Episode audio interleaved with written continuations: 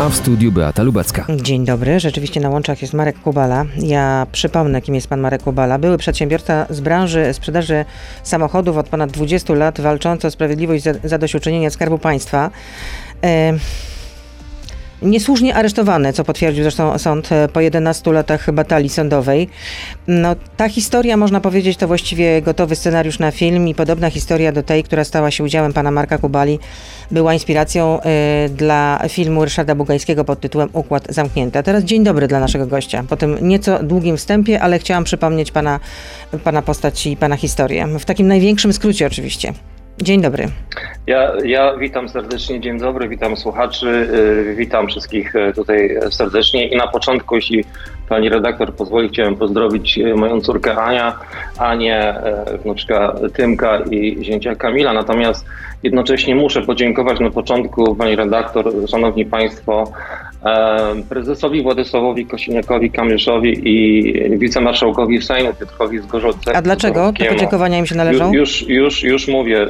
W styczniu 2020 roku został zorganizowany okrągły stół w Sejmie z udziałem nas poszkodowanych, stowarzyszeń licznych, Stowarzyszenia Niepokonani 2012, którego jestem współzałożycielem. I tam właśnie spotkaliśmy się przy okrągłym stole w Sejmie, aby, aby debatować nad e, reformą wymiaru sprawiedliwości z udziałem właśnie czynnika społecznego i nas poszkodowanych. Serdecznie dziękuję, dlatego że ten okrągły stół z udziałem prokuratorów, sędziów, e, licznych przedstawicieli e, grup politycznych. No, oprócz PiSu, PiS tam nie przyszedł, bo, bo się zbuntował, uznał, że to jest polityczne spotkanie. Oczywiście to, to, to tylko pokazało, jak, jak traktują nas poszkodowanych. Natomiast ten okrągły stół e, zapoczątkował pełną formę, która myślę będzie miała dalszy ciąg. E, no, przeszkodził nam COVID. I teraz pani redaktor, jeszcze szanowni państwo, chciałbym na, na wstępie naszej rozmowy zaprosić, zaprosić na jutrzejszą rozprawę o 12. To powiemy, to powiemy. Ja już zresztą o tym mówiłam na, na antenie Radia Z, w wiadomościach Radia Z, że, że to jest mhm. Sąd Okręgowy w Sieradzu, godzina 12, że to jest wielki finał i w związku z tym domaga się pan 33 milionów odszkodowania w ramach procesu cywilnego. I czego się pan spodziewa? Pani redaktor, w tym procesie tutaj trzeba wyraźnie podkreślić, pozwanym jest, e, pozwanym jest, pozwanymi są organy państwa, czyli Sąd Okręgowy w Świdnicy, Sąd Rejonowy w Wałbrzychu i Prokuratura Rejonowa w Wałbrzychu. To są organy państwa, które dopuściły się tego bezprawnego, bestialskiego aresztowania i mojej gehenny dwudziestoletniej, która trwa do dzisiaj. Prezesami tych sądów są ludzie powołani przez pana Zbigniewa Ziobro, więc ja jak gdyby od 2018 roku walczę de facto z resortem sprawiedliwości pana Zbigniewa Ziobro. I ci ludzie, e, wysyłani do sądu, mają jeden cel: prowadzić do obstrukcji tego procesu, utrudnić mi to uzyskanie odszkodowania. Ale e, ci podważać... ludzie, czyli kto?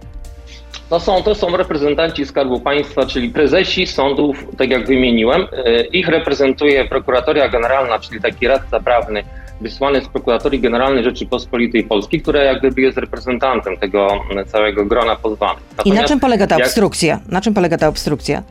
Ta obstrukcja polega na tym, że od samego początku, kiedy wniosłem pozew, e, przedstawiciele Skarbu Państwa, czyli tych, tych wymienionych pozwanych, e, wnosili oddalenie pozwu, uznali, że za wyrządzoną krzywdę, czyli ten zniszczone życie, zniszczony biznes, mi się już e, nic nie należy, dlatego że sąd e, wcześniejszy, ten karny, o którym pani redaktor wspominała, Sąd karny odszkodowawczy, który toczył się też przez 6 lat, zasądził mi 153 tysiące za okres tego miesiąca grudnia 2000 roku i to jest jak gdyby wszystko według nich, co mi się należy. Ja się z tym oczywiście nie zgodziłem.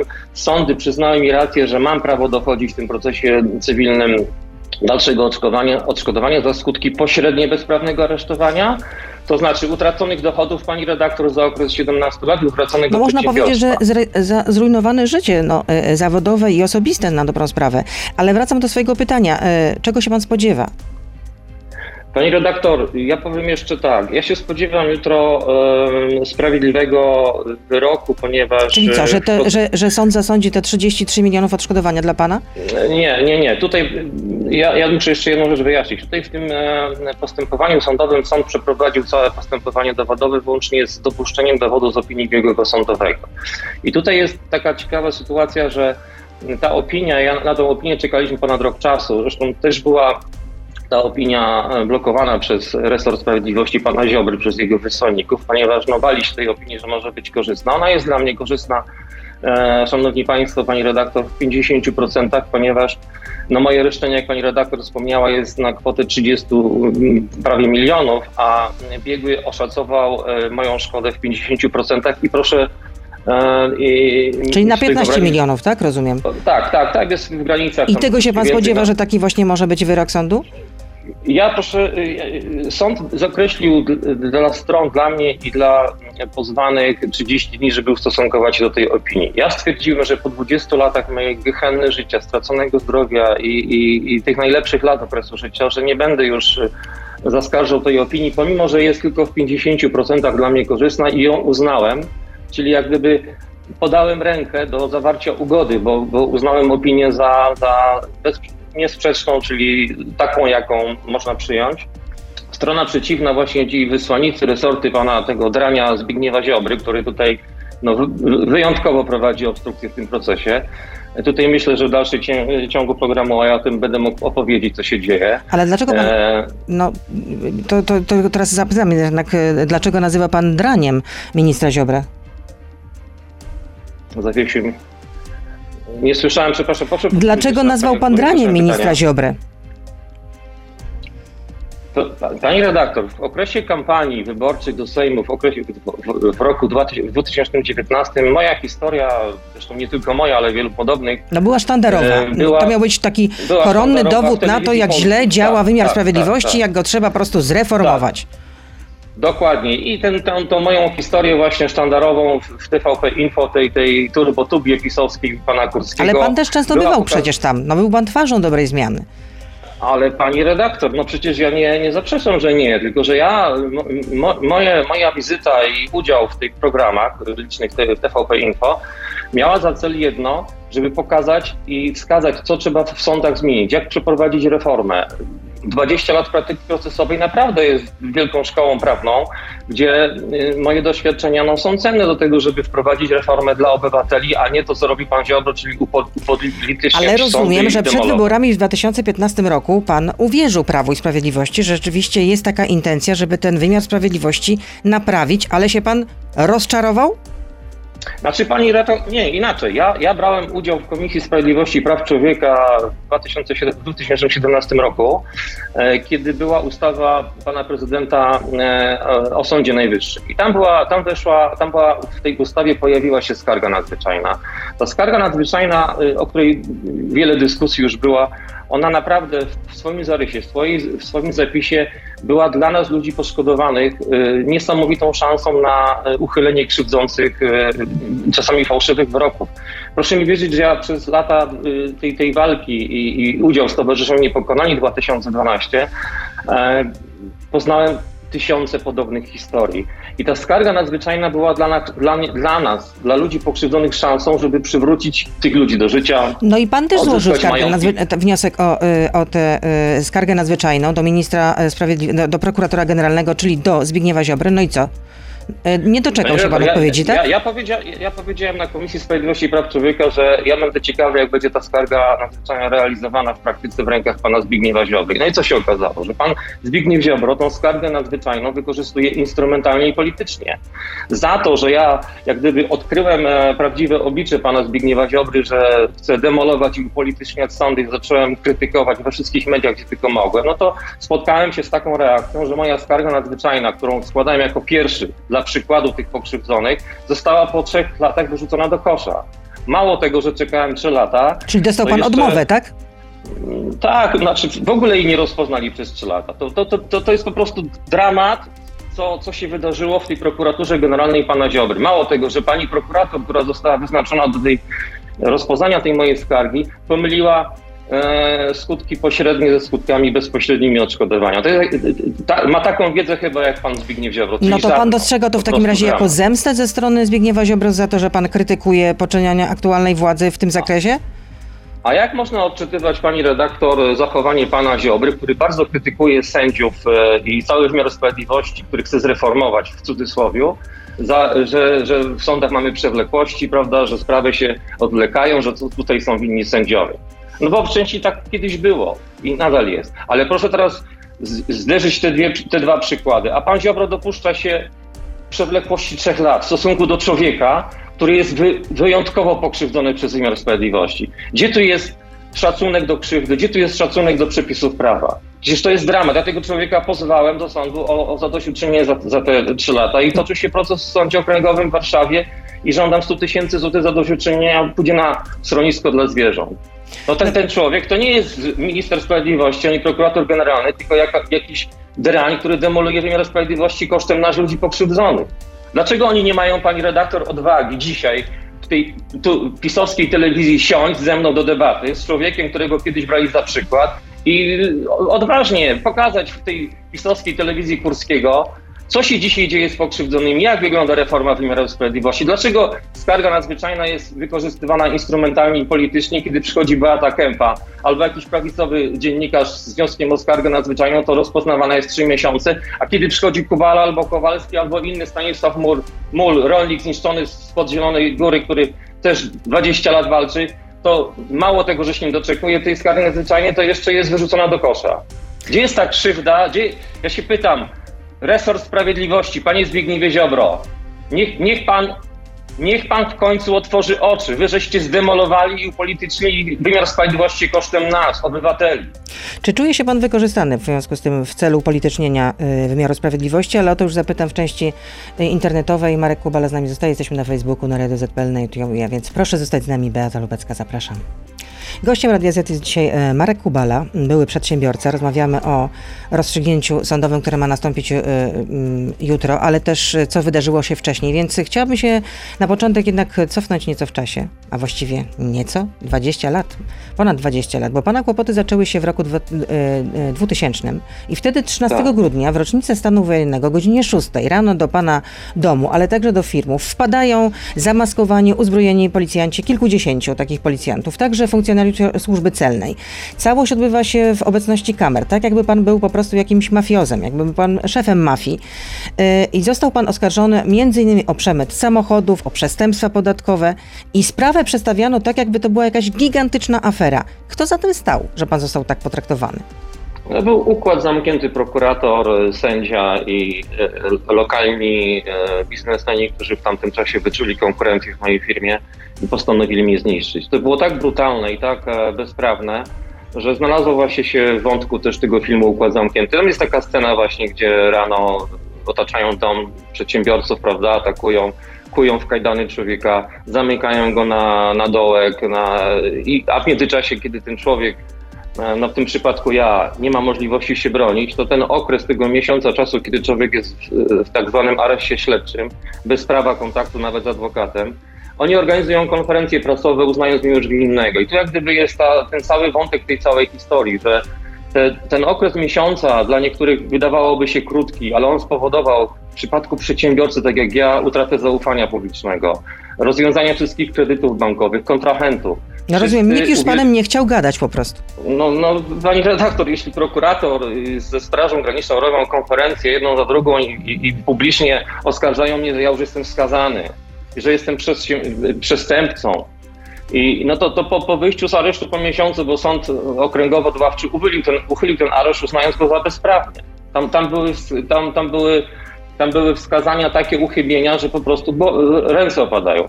Ale ja powiem coś ciekawszego oni, ci sami prokuratorzy i ta sama Straż Graniczna, później, kiedy proces karny się rozpoczął, a trwał 11 lat, a ja 11 lat chodziłem e, wytykany palcem e, jako, jako człowiek, jako przestępca, czyli tutaj byłem wykluczony ze środowiska, z życia, z garbem e, długów, z komornikami na głowie, bo doprowadzili do bankructwa, to musiałem 11 lat walczyć w sądzie karnym o niewinność i o przetrwanie, bo każdego dnia komornicy kroili mi majątek. I powiem pani redaktor takie coś najciekawszego, co może tu opinię y, publiczną zbulwersuje. Ci sami prokuratorzy, dranie, przestępcy, ta sama Straż Graniczna nie potrafili przez 11 lat wnieść aktu oskarżenia. Nie potrafili przez 11 lat procesu karnego przedstawić zarzutów. Przecież to jest draństwo. Sąd prowadził ten, ten proces przewlekle, doszło do przewlekłości. Skarb Państwa zapłacił 20 tysięcy za przewlekłość. I po 11 latach, kiedy poddali się w końcu, bo broniłem się sami, całe szczęście, bo, bo zapoznałem się na tyle dogłębnie ze swoją sprawą, bo wiedziałem, że jestem niewinny, że uznałem, że jak, że sam sobie dam radę i że ich pokonam. Pokonałem ich. Upadli na kolana. Później przepraszam mnie sąd apelacyjny w 2016 roku. Ale rozumiem, I- że te ja wydarzenia e, z, dwu- e, z 2000 roku sprawiły, że pana to życie zawodowe po prostu legło kompletnie w gruzach. Ale pani redaktor, no jeśli ja wychodzę z aresztu i mam e, praktycznie pusty salon, bo jest zlicytowany, już są wszystkie wyposażenia, e, nie mam e, linii kredytowych, nie mam, nie mam wyposażenia salonu, ponieważ wszystko zostało w tym czasie, kiedy byłem w areszcie, zabrane. No jeśli banki słyszą, że jest przestępca, że będzie za chwilę skazany i nie wiadomo ile będzie siedział w areszcie, no to wszyscy się rzucają, ponieważ no, obciążenia były u mnie wysokie. Ja e, podpisując umowę dealerską na Seata, no musiałem oprócz swoich jakichś tam własnych środków i zaangażowania i doświadczenia, które nabyłem w ciągu tam młodego życia jako młody przedsiębiorca, wziąć potężne zobowiązania, ponieważ umowa dealerska no, wręcz wymaga tego. To, jeśli ktoś ma chociaż pojęcie, co musi dealer samochodowy stworzyć, żeby mieć autoryzację, no to, po prostu to są miliony złotych. Jeśli to się wszystko traci w jeden dzień, a kalkulacja biznesowa była rozłożona na lata, no to pani redaktor, no to jak można coś spłacić w ciągu dnia, dwóch, czy tygodnia, kiedy się już nie ma biznesu? No wpadłem w kłopoty, banki tutaj słusznie, bo przecież oni banki chcą dochodzić swoich należności, wystąpiły od razu egzekucję. To skąd, to w takim razie, e, jak pan żył przez te, przez te lata? Mm, No, jak pan się utrzymywał? Panie redaktor, to jest, to, jest historia, to, to jest historia naprawdę na długi film, dlatego że ja miałem bardziej problem z tym, żeby się podnieść w ogóle do, do, do powrotu do życia. Bo kiedy człowieka rujnują i, i, i człowiek ma świadomość, że to zostało zrobione bezprawnie i widzi się, kiedy biznes, na który się pracowało wiele lat, od zera praktycznie zaczynałem w tym Wałbrzychu w 89, importując najpierw samochody z Holandii, później ze Stanów. Nauczyłem się tego biznesu od autorytetów y, biznesu amerykańskiego i doszedłem do takiego punktu, że Seat wybrał właśnie moją firmę. I później, kiedy człowiek e, to wszystko traci, to ja miałem, e, nie ukrywam, no, przez pierwsze lata tego procesu karnego poważny problem, taki nawet i powiedział alkoholowy, ale udało mi się z tego wyjść, bo, bo, bo trudno było znieść to wszystko. Ja powiem, że ludzie z mniejszymi problemami nie żyją, bo naprawdę no, no, ciężko sobie poradzić w sytuacji, kiedy człowiek wie, że jest bezprawnie niszczony. To skąd pan czerpał I- i- siłę? Skąd pan czerpał siłę? Ja, pani redaktor, wychowałem się na wsi w trudnych warunkach i ja zawsze uważałem, że życie i zdrowie jest bezcenne i, to, to gdzieś tam e, do, do, dodawało mi takiej otuchy. A poza tym ja się zmobilizowałem do walki, żeby ich pokonać. Wsiadłem na rower, uprawiałem sport. y, Zresztą do dzisiaj prowadzę taki zdrowy, aktywny styl życia, który naprawdę pomaga w tej walce, bo e, proszę mi wierzyć, zderzenie się w tej rzeczywistości, która mnie dzisiaj spotkała, czyli kolejno, kolejnych bandytów z tego resortu sprawiedliwości od pana Zioby, którzy Mocne w słowa, tym procesie... bardzo mocne słowa. Mo, ale ale ja, ja im to mogę powiedzieć twarz, tylko niech usiądą w tej pisowskiej telewizji pana Kurskiego. Ja tutaj mam apel, niech pan Kurski... Dlaczego pan Kurski od dwóch lat blokuje wystąpienia Marka Kubala w telewizji? Gdzie są ci dziennikarze? Pani Ogórek, Łęcki, Rachoń, ci inni, którzy biegają dzisiaj i krzyczą, że, że tutaj no, no, y, trzeba reformować sądy, że pan Ziobro tutaj prowadzi reformę. Oni nie reformują, oni demolują kosztem naszego zdrowia i życia. No ale powracam do pytania, dlaczego pan uwierzył Prawo i Sprawiedliwości, że, y, że chce y, faktycznie zreformować wymiar sprawiedliwości tak, żeby on no, służył ludziom, żeby chociażby postępowania sądowe były zdecydowanie krótsze, no bo teraz wynika z tych, ze statystyk, że jednak się jeszcze wydłużyły. Pani redaktor, jeśli, jeśli by stało się w tych zapowiedziach, a wiemy, że był konflikt między prezydentem a panem Ziobrą co do sposobu reformowania wymiaru sprawiedliwości i on jest do dzisiaj przecież, i oni się kłócą, a my, a my cierpimy, obywatele, tak? Taki jest tego finał. Jeżeli pani redaktor byłoby to, co się zapowiadało, bo zarysy, jak gdyby kierunek był dobry, bo nawet sami sędziowie przy okrągłym stole i prokuratorzy mówili, no musimy coś zrobić z, tą, z, tą, z, tym, z tym wymiarem sprawiedliwości, bo on po 89 roku nie był zreformowany. I ja jako doświadczony człowiek w praktyce wiedziałem, w których momentach, co trzeba zmienić, co trzeba ulepszyć, żeby procesy się nie przedłużały. Na to jest tysiące sposobów. Ale oni, ja, i, dlatego, dlatego zaufałem, ale zaufałem przede wszystkim tej ustawie prezydenckiej. E, e, pani redaktor, e, tej, tej, tej sytuacji, tej skargi nadzwyczajnej, bo jak gdyby mówię, ona miała zarys bardzo fajny, natomiast pozostałe elementy związane z, z, no, z przewlekłościami procesowymi, no Tylko co innego jest ta teoria, którą się tworzy na papierze, a co innego, kiedy jest to w praktyce realizowane. Jak ja zobaczyłem, że reforma wymiaru sprawiedliwości, e, a praktycznie powinna być naprawa, w rękach pana Ziobry okaza okazała się, i to tak miesiąca na miesiąc budowało się takie no, po, po poważne przekonanie, ono dzisiaj jest stuprocentowe, że pan Zbigniew Ziobro nie reformuje wymiaru sprawiedliwości, nie naprawia go, tylko go upolitycznia i demoluje. No A na czym to upolitycznienie e, polega? Ale to ja już powiem. Jeżeli, panie redaktor, jeżeli pan Zbigniew Ziobro zamiast zająć się faktycznie reformą, konsultacją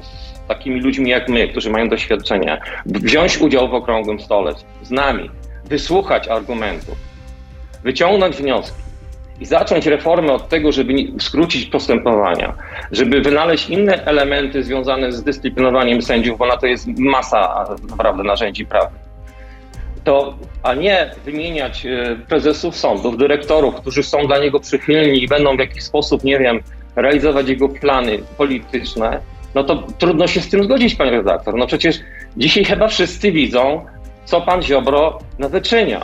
Czyli jakby pan to ocenił w takim razie, to jakby pan ocenił w takim razie reform, reformę sądownictwa w wykonaniu aktualnej władzy?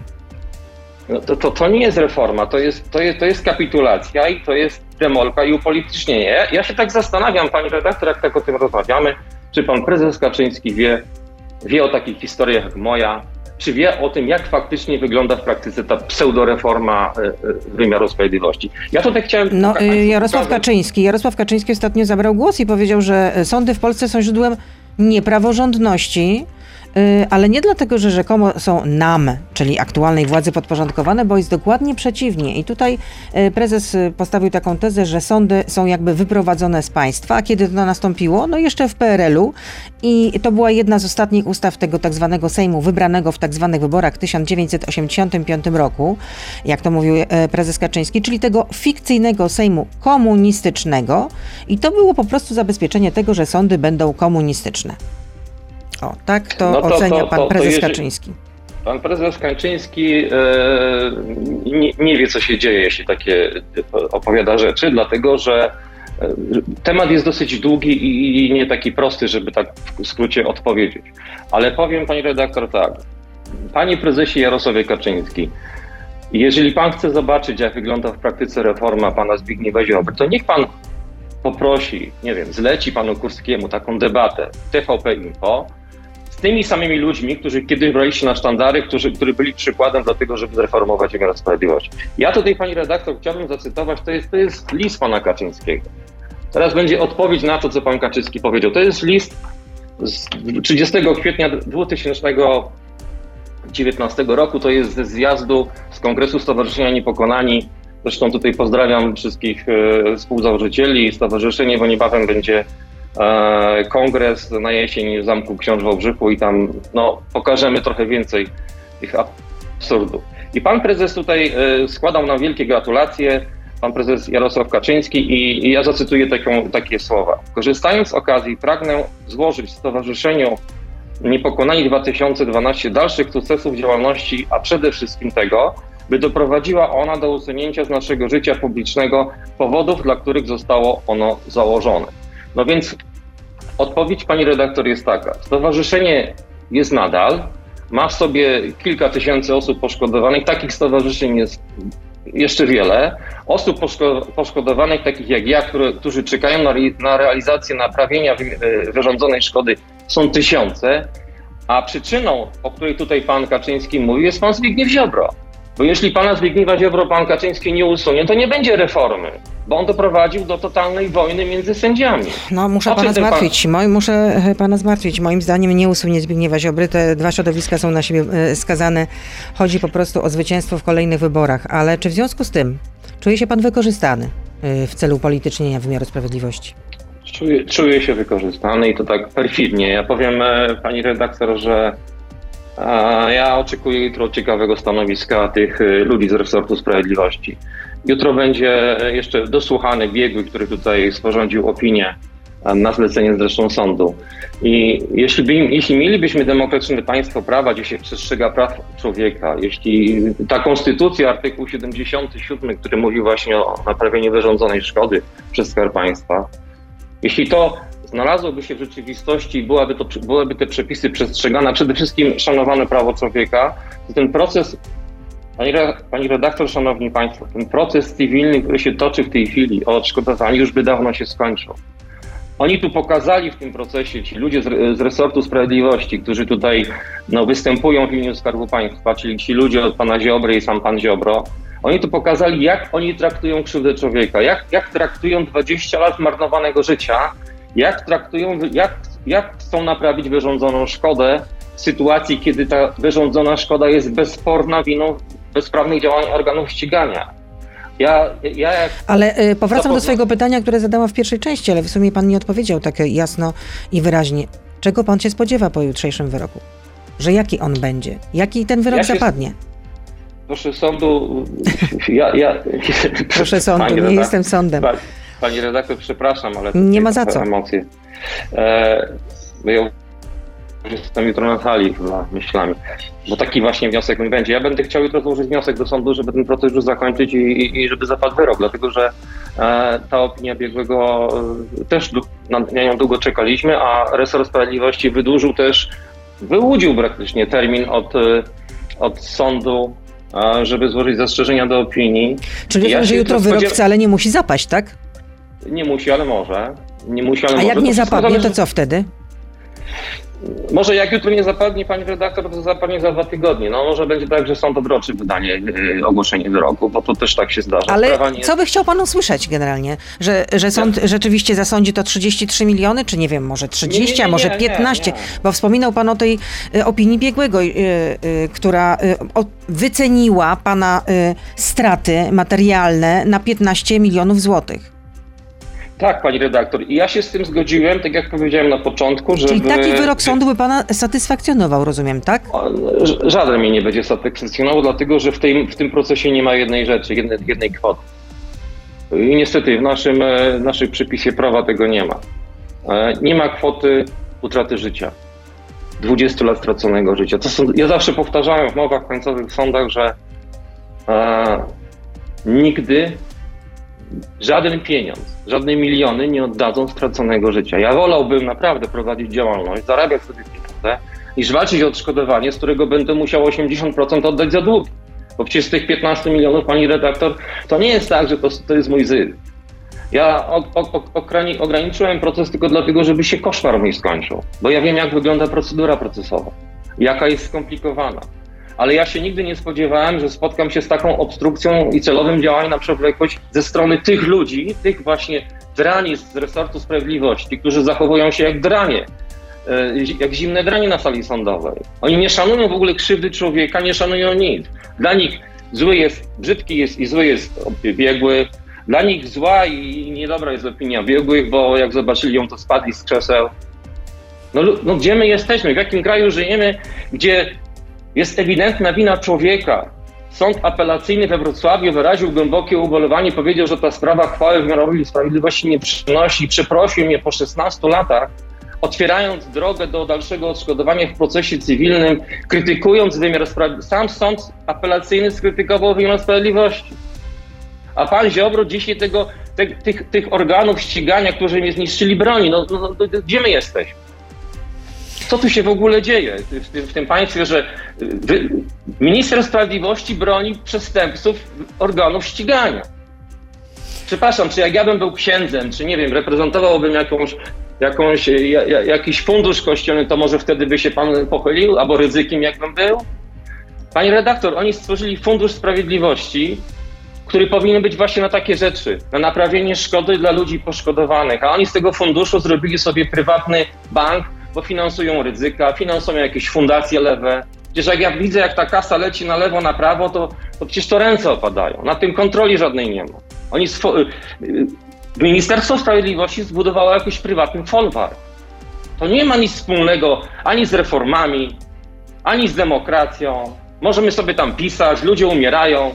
Ja, przez ostatnie lata pełno ludzi poumierało. Piszą do mnie, dzwonią, płaczą, Marek, pomóż. Ja mówię, no piszcie tu, pisz. odbijają się jak od ściany. Pan Ziobro nie reaguje, Ministerstwo Sprawiedliwości nie reaguje.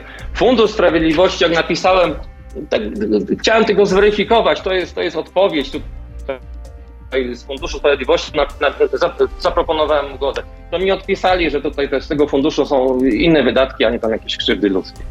Dlatego ja po, po, ponawiam, pani redaktor, szanowni państwo, jeżeli chcemy się dowiedzieć, jak funkcjonuje, jeśli pan Kaczyński chce się dowiedzieć, to usiądźmy w tej pisowskiej telewizji, bo tam się powinno to rozegrać. Tam zaczęli demolkę i tam się to powinno rozegrać. Zaproście stowarzyszenia, zróbmy okrągły stół jeszcze raz w, Sejmie, taki jak był w styczniu dzięki tutaj Koalicji Polskiej, ale, nie, ale niech do tego siądą, usiądzie Kaczyński, pan prezes Kaczyński, niech usiądzie Ziobro, niech usiądą politycy i, i niech wysłuchają nas, ludzi pokrzywdzonych, którzy w sądach walczą 20 lat. Pokażemy im, jak funkcjonuje konstytucja w waszym wydaniu. One wszyscy latają z książkami, konstytucja jest złamana. Ale to jak oni łamią konstytucję, nasze życie, to tego już nie widzą. Ja tutaj mam wielkie pretensje do Pawła Kukiza. Dlaczego? Bo przecież pan startował z listy Pawła Kukiza w 2015 roku i z tego co wiem, no to był pan... Yy, Potwornie tego żałuję. Był bardzo pan również zafascynowany jego postacią. I tym, co robi. Znaczy nie, no Paweł skakał na scenie, tańczył u nas na drugim kongresie w 2014, krzyczał, że będziemy niszczyć system i on tutaj y, y, nam, wszystkim pokrzywdzonym, poszkodowanym gwarantował, że e, rzucił hasło, chodźcie walczymy, no i poszedł. Poszedł do Sejmu, myśmy za, niego, za nim byli, głosowali, no, no jak nie głosować za czymś, jeśli idziemy walczyć z systemem, no walczymy, tak? Tylko co Paweł zrobił? Paweł popsuł wszystko, co mógł popsuć. Jak można mówić, i to ja do tego chcę się odnieść. Jeżeli ja słyszę tutaj w Pani programie, jak Paweł chyba był miesiąc temu, było pytanie zadane Pawłowi na mój temat, właśnie mojej sprawy, i Paweł powiedział, że on, z moj, on w mojej sprawie rozmawiał z, z Ziobro, z, z, z, politykami z resortu sprawiedliwości, powiedzieli mu, że. E, moja, moje odszkodowanie, którego dochodzę, jest nieadekwatne do szkody, jaką, jaką mi wyrządzono. Czyli za duże, tak? Ja, ja nie wiem, co przez to rozumieć. Ja, ja ci powiem, Paweł, że nie wiem, kto ci to powiedział, bo chciałem uzyskać nazwiska tych ludzi, ale on mi nie chce odpowiedzieć, bo, bo dzwoniliśmy, roz, rozmawiałem i sprosiłem, nie chcę ujawnić. No to może, może ujawnić któregoś razu. Ludzie, którzy tak powiedzieli, nie powinni być nigdy nie pracować w resorcie sprawiedliwości. Od kiedy to e, funkcjonariusze państwowi typu wiceministrowie, ta cała ta, ta, ta, ta, ta, ta, ta nie chcę ich nazywać, tych młodych wilków od Ziobry, bo to oni pojęcia nie mają o reformach, a tym bardziej o prawie. Wójciki, kalety, warchołowie, Pan Minister Wójcik już nie pracuje w Ministerstwie Sprawiedliwości, teraz jest ministrem w kancelarii premiera. No, to jeszcze lepiej. No, tylko co narobił wcześniej. Tylko do czego zmierzam, pani redaktor? Od tego jest sąd, Paweł. Od tego jest sąd i opinia biegłych, specjalistów, a nie jakieś dyrdy małe e, z reformy wymiaru sprawiedliwości, jeśli chodzi o, o resort sprawiedliwości. Przede wszystkim, jeżeli uważasz, że 20 lat straconego życia i biznesu to jest, jest nic w stosunku do tego, co ja dochodzę, to ja ci dziękuję za taką reformę. Poza tym, powiem ci tak, Paweł, wiesz, dałeś Ziobrze trzy miesiące czasu na to, żeby ci wprowadził sędziów w pokoju. To ja się już dzisiaj z ciebie śmieję, że będziesz kolejnym oszukanem. Ziobro ci tego nie wprowadzi, bo pan Zbigniew Ziobro nie jest zainteresowany zbliżeniem sądów do obywateli, tylko ich upolitycznieniem. A ty chcesz wprowadzić sędziów w pokoju, żeby usprawnić, żeby zbliżyć obywateli do sądu. Człowieku zapomnij. Więc może, możesz czekać sobie do września, do października, do listopada, ale tym ruchem, którym e, ostatnio cię prosiłem, żebyś nie dawał szansy panu Ziobrze i, od, i podniósł rękę za jego odwołaniem, bo by się może ten koszmar skończył tysięcy ludzi. Tych samych ludzi, którym obiecywałeś w sali kongresowej, że będziesz walczył z systemem, to dałeś mu jeszcze kolejną szansę, jeszcze parę osób po, po drodze po, może, może umrze do tego czasu, zanim się doczekamy tych twoich postulatów. Ten postulat sędziów w pokoju nigdy nie wejdzie, bo pan Ziobro ma za zadanie spłaszczenie sądu. Wiesz, co to znaczy? całkowite upolitycznienie wymiaru sprawiedliwości, dokończenie demolki. Także będziemy mieli taki Budapeszt bis, no, albo taki, taką, taką Rosję, gdzie będziesz e, poddany wymiaru sprawiedliwości, gdzie będzie na polityczne e, zlecenie wydany wyrok od pana Ziobry. Tego, tego się doczekaliśmy od e, antysystemowca Pawła Kukiza. Marek Kubala, były przedsiębiorca, który jutro czeka pana wielki dzień. No zobaczymy, jak to się rozstrzygnie, czy już jutro zapadnie ten wyrok, czy dopiero być może za dwa tygodnie, jak pan sam przewiduje. Zobaczymy, no jest pan... człowiekiem bardzo doświadczonym przez życie. Bardzo. Dziękuję za to spotkanie. Ja dziękuję i chciałem pozdrowić wszystkich poszkodowanych i powiedzieć, żebyście się nie poddawali, bo jak się zjednoczymy i zapraszam na ten kongres, który będzie jesienią e, w sali balowej w Zamku Książ. Będzie, będzie ogłoszony, ale tutaj Stowarzyszenie Niepokonani i ja jesteśmy organizatorami i chcemy tam zaprosić polityków wszystkich formacji. E, Myślę, że to będzie dobry czas po wakacjach. Odpoczniemy, zmobilizujemy się. Ja bardzo dziękuję Pani redaktor, Szanowni Państwo, że przepraszam za moje emocje, ale e, powiem szczerze, że mm, duże emocje we mnie są. No, temu akurat nie można się dziwić. Marek Dziękuję Kubala, bardzo. Marek Kubala był gościem Radia Z. Dziękuję. Dziękuję, pozdrawiam. To był gość Radia Z. Słuchaj codziennie w Radio Z i na player radioz.pl.